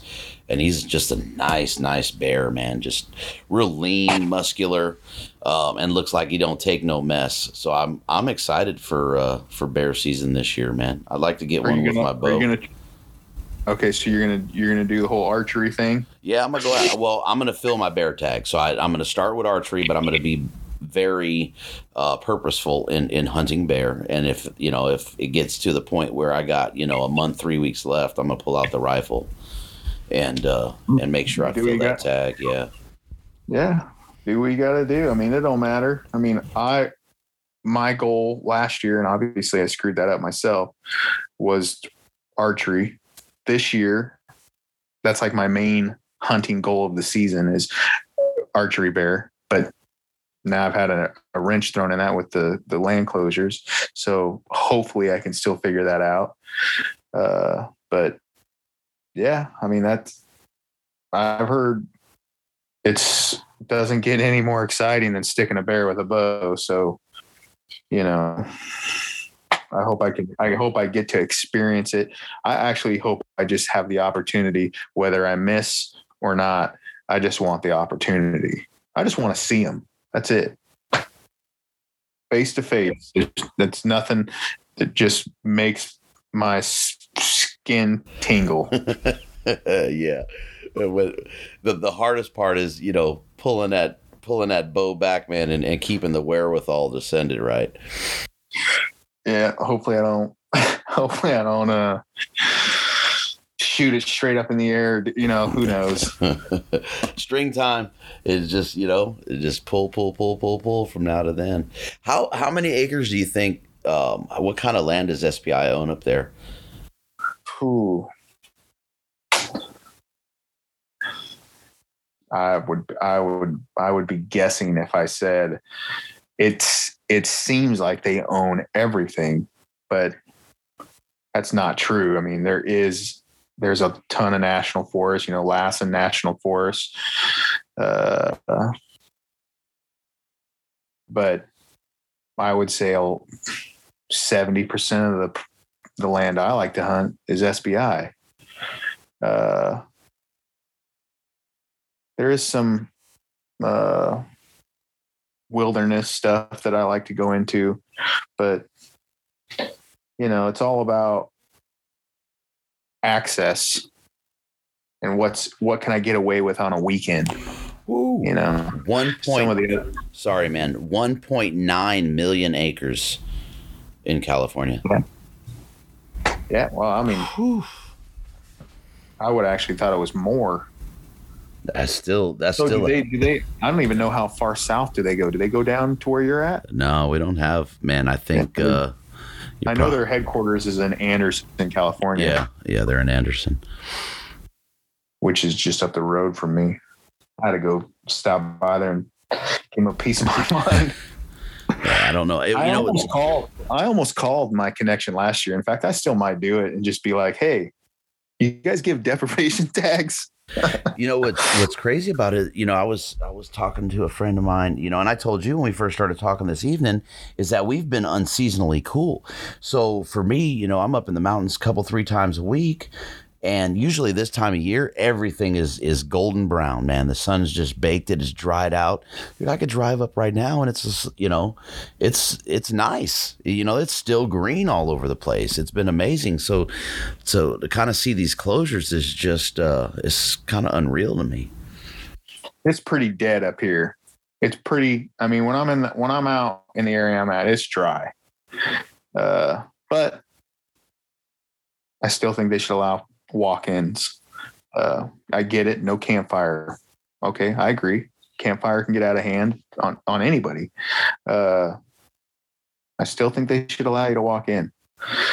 Uh, and that's just, I'm, I guess I'm just biased. I mean, a lot of people would probably disagree, but I feel like I'm not going to go in there and do anything to start a fire. And I and I can't say that it's never happened, but I don't think I've personally ever heard of somebody shooting a gun and starting a fire. Uh, is it possible? Well, probably. I mean, maybe I ought to look up MythBusters and see if see if they got an episode. I mean, well I, I can't. I can't. I mean, I guess somebody with like a Jetboil or you know something like that trying to cook. But the last thing I'm trying to eat is a hot meal on the side of a mountain when it's when it's still warm out. hmm well I, and you know like we said earlier right is, is you got all your your equipment that you're running through there to you know do all the logging. I mean, that there's there's Well- a chance there. Not to say that they're not regulated and have, you know, not trying And- to bash those guys, and- but there's a there's and not just not just that, but you know, my understanding is they still allow certain employees to hunt during the closure on their property. So I mean, it's kind of I don't know. I mean, it is what it is, and so now what it's going to do is it's going to it's going to force me and a lot of other people to learn a new area. You know, which is uh, never a like bad the- thing. no, national forest, you know, but they can close that too. So I think what it's going to do is I think it's it's going to be a yearly thing. It seems like if they did it last year and they're doing it this year, who says they're not going to do it next year? I mean, it's you know everybody global warming, global warming. Well, it's going to make me think about: Am I going to waste my money here? You know, I put in for points. I've been putting in for points for uh, quite a few years now for Utah for mule deer, elk, you know, the bighorn sheep, you know. Uh, eh, maybe I'll go out there. I mean, I do have, uh, I've got an itch to hunt elk. Oh man, you My start dad, you start my dad scratching that thing, you're in trouble. yeah, my dad used to elk hunt in Colorado. Uh, I think he went every other year. And uh, right when I turned, I think it was 12 when I was old enough to go. Or I don't even, I don't know if it was old enough to go hunt or just he goes, you have to be this old to go with us. I don't remember what it was, but uh, that year they quit going because that was when the what was it they call it mad cow disease and he's like i'm not going to go out there and, and hunt if they got you know the wasting disease going on. And so he's never been back since. And so you know maybe my life would be different if if i got to experience that. Uh, but i want to i need to experience it. Maybe i'll use some points and and hunt utah. Uh, I did. I that's where I shot my first first deer was Utah, my mule deer, uh, which was You go Colorado, go Colorado OTC and grab a bear tag, man. I mean, we've had we've had bears literally, literally about to step on us, taking a taking a midday nap. Um, Yeah. You know, we'd be glassing across a canyon or some drainage, and boom, bear. Um, man, so you can go over there. You could have, you know, you could have your cake and eat it too. Get that elk experience and uh, get in some black bears. Do they do they have a spring season? No, I don't think Colorado does anymore. Well, I would love to hunt. Uh, I'd love to hunt bear there. Um, I'd love to hunt elk there. I think I think the next two states that I I want to try for spring bears is uh, Idaho and a state that I've really just you know from social media learned about being like a really good bear hunting is Arizona. There's a guy I follow uh, on Instagram and dude he he he uh he posts some pretty gnarly bears uh, with his phone scope and, and trail cam. And I think they're kind of like California where you don't think of Arizona as bears. Right. Yeah, I've never so, really even considered Under, it. underrated. I mean, uh, that's something I'd like to explore. So no, Montana. in I'll nine- definitely go oh, back sorry. there. 92 Colorado uh, Amendment 10 banned the spring season.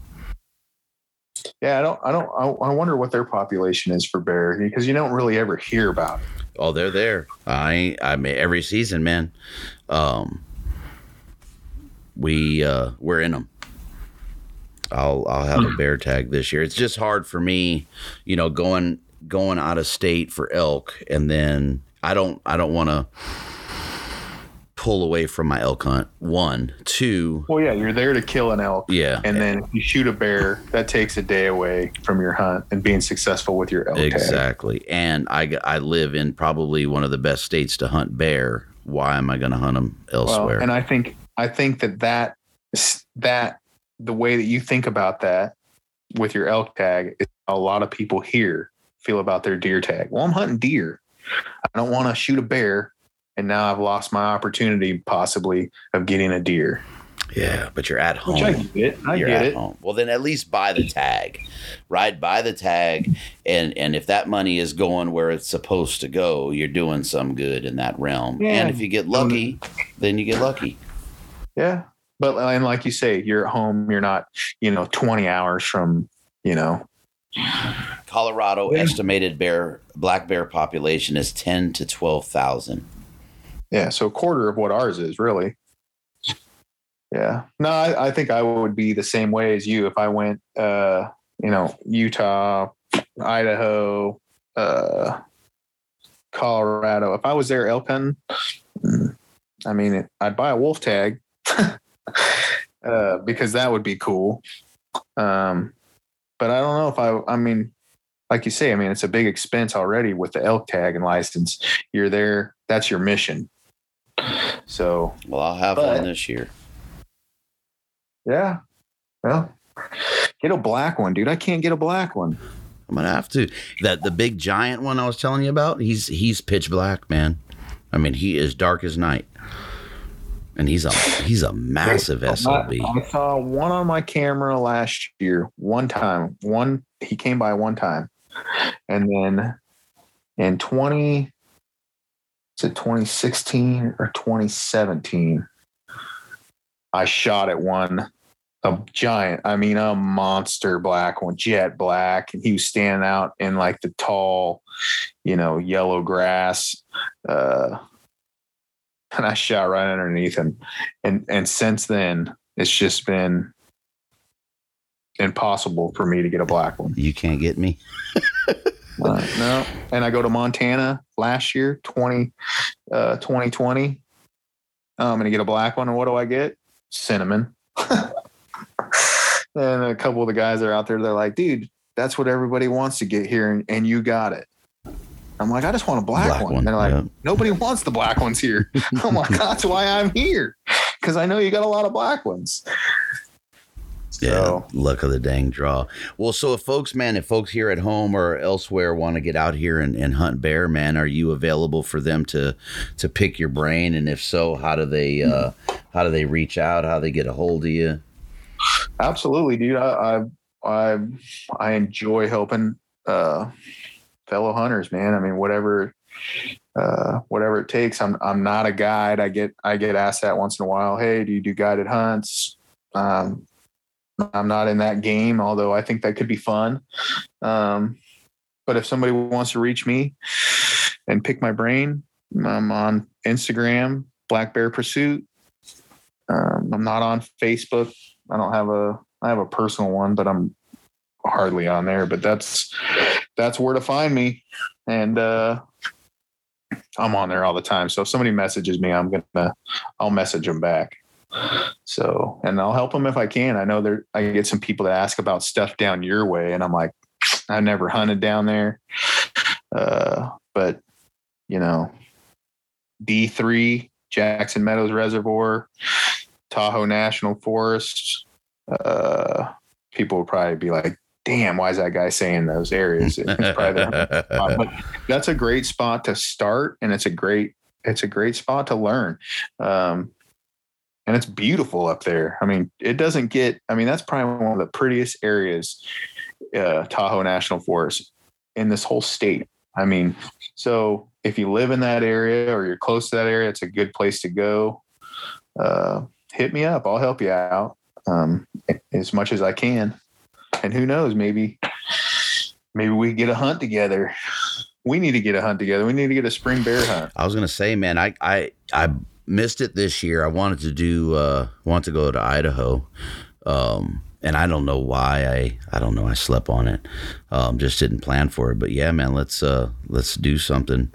Um you I'd know love what's to hunt Hell's Canyon. What's looking really good to me though is Washington or Oregon, man. Those guys, the bear numbers up there are uh, are phenomenal. Washington, man, those guys lay down some bears every year, and it's just like, good lord. Yeah, and it's closer. I know a lot of people. go, Man, why don't you go to Oregon? It's way closer, and they got just as many, and most of the bears are black. Well, like, yeah, you gotta you I gotta don't know why I don't go sucker. there. Oh, you gotta You draw know, it too. one one guy that's one uh that's worth mentioning who's helped me out a lot, and I uh I met him through Instagram uh is is Joe, um, Western Bear Foundation, uh is his Instagram, um, and super helpful dude. Um, he gave me some tips and stuff like that about you know hunting Montana and way more knowledgeable about just bears in general.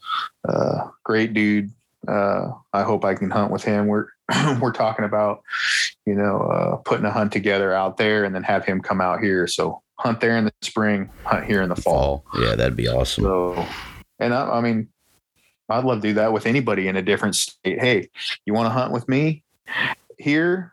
Let's do it, and then let's hunt in your state. You know, kind of like, you know, we learn from each other, and and I'm not looking for people's honey holes. I just, you know, hunting with new people is always fun. You know, Just getting like you said earlier though, man, getting out into that new that new country, there's uh there's some added adventure in that, man. Yeah. Oh, I mean, and that's part of the fun. But you know, being out of your comfort zone usually leads to good things. Most times. Well, shoot, brother, I appreciate the time, man. We'll, uh, yeah, we'll have to get serious about looking at that uh, that spring bear stuff coming up here, man. But uh, best of luck in your season. Um, you know, keep me posted. Let me know how it goes. You know, I'll be sharing my bear pictures with you. I'm gonna try and find uh, that I better I be the on- first one. You, I better be the first one you send the picture to. Hey, check out this beast. Heck yeah. Um, and if I find this picture, I'm looking for this freaking file on my external right now, so I could send you the uh, blow your mind with this bear down here. I mean, this guy's a monster. So when I when I hunt this out, man, I'll find it for you and, and shoot it to you. Might get you Yeah. driving down here.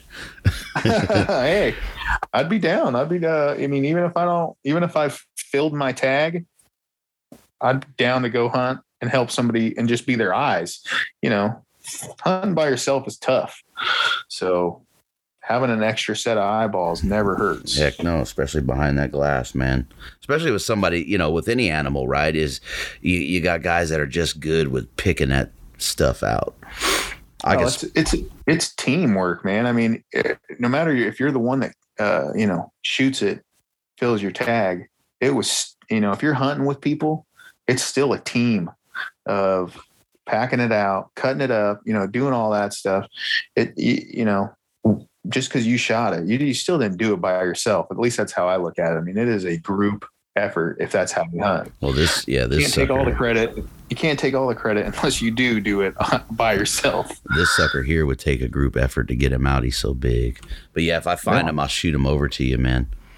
All right. But cool, man. I appreciate the time. You know, again, guys, if you're listening, please go get the daggum bear tag, especially if you're here in California. If you got some time to, you know, shoot over a state or two and you want to get into bear hunt in the fall, um, is a good opportunity, man. Uh, to get in some bears, we got plenty of them. So, uh, Yeah. Hey, man, I appreciate you having me on. yeah, absolutely, brother. Uh, My I pleasure. love. Uh, I call you the voice. I was telling my wife, who's the, who's the guy you're going on with? I go, I call him the voice. He's just got that. The, I mean, it's it's a radio voice, man. I mean, it, you, it, it's almost kind of like you have.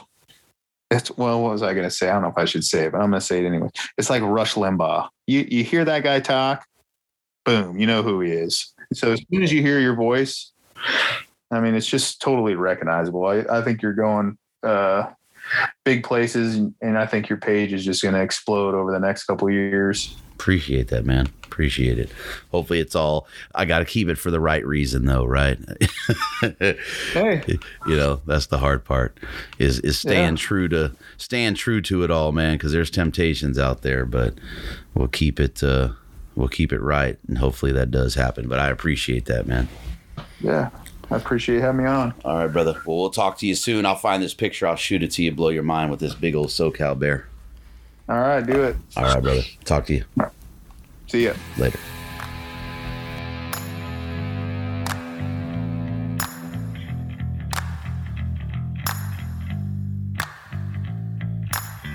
Thank you for listening. Follow Western Contours on Instagram, subscribe on YouTube, and sign up at westerncontours.com. Episodes are available on most major platforms Apple Podcasts, Google Play, and Stitcher. Subscribe, leave us a comment, and don't forget to hit that five star rating. We appreciate the support, and until next time, lay them down.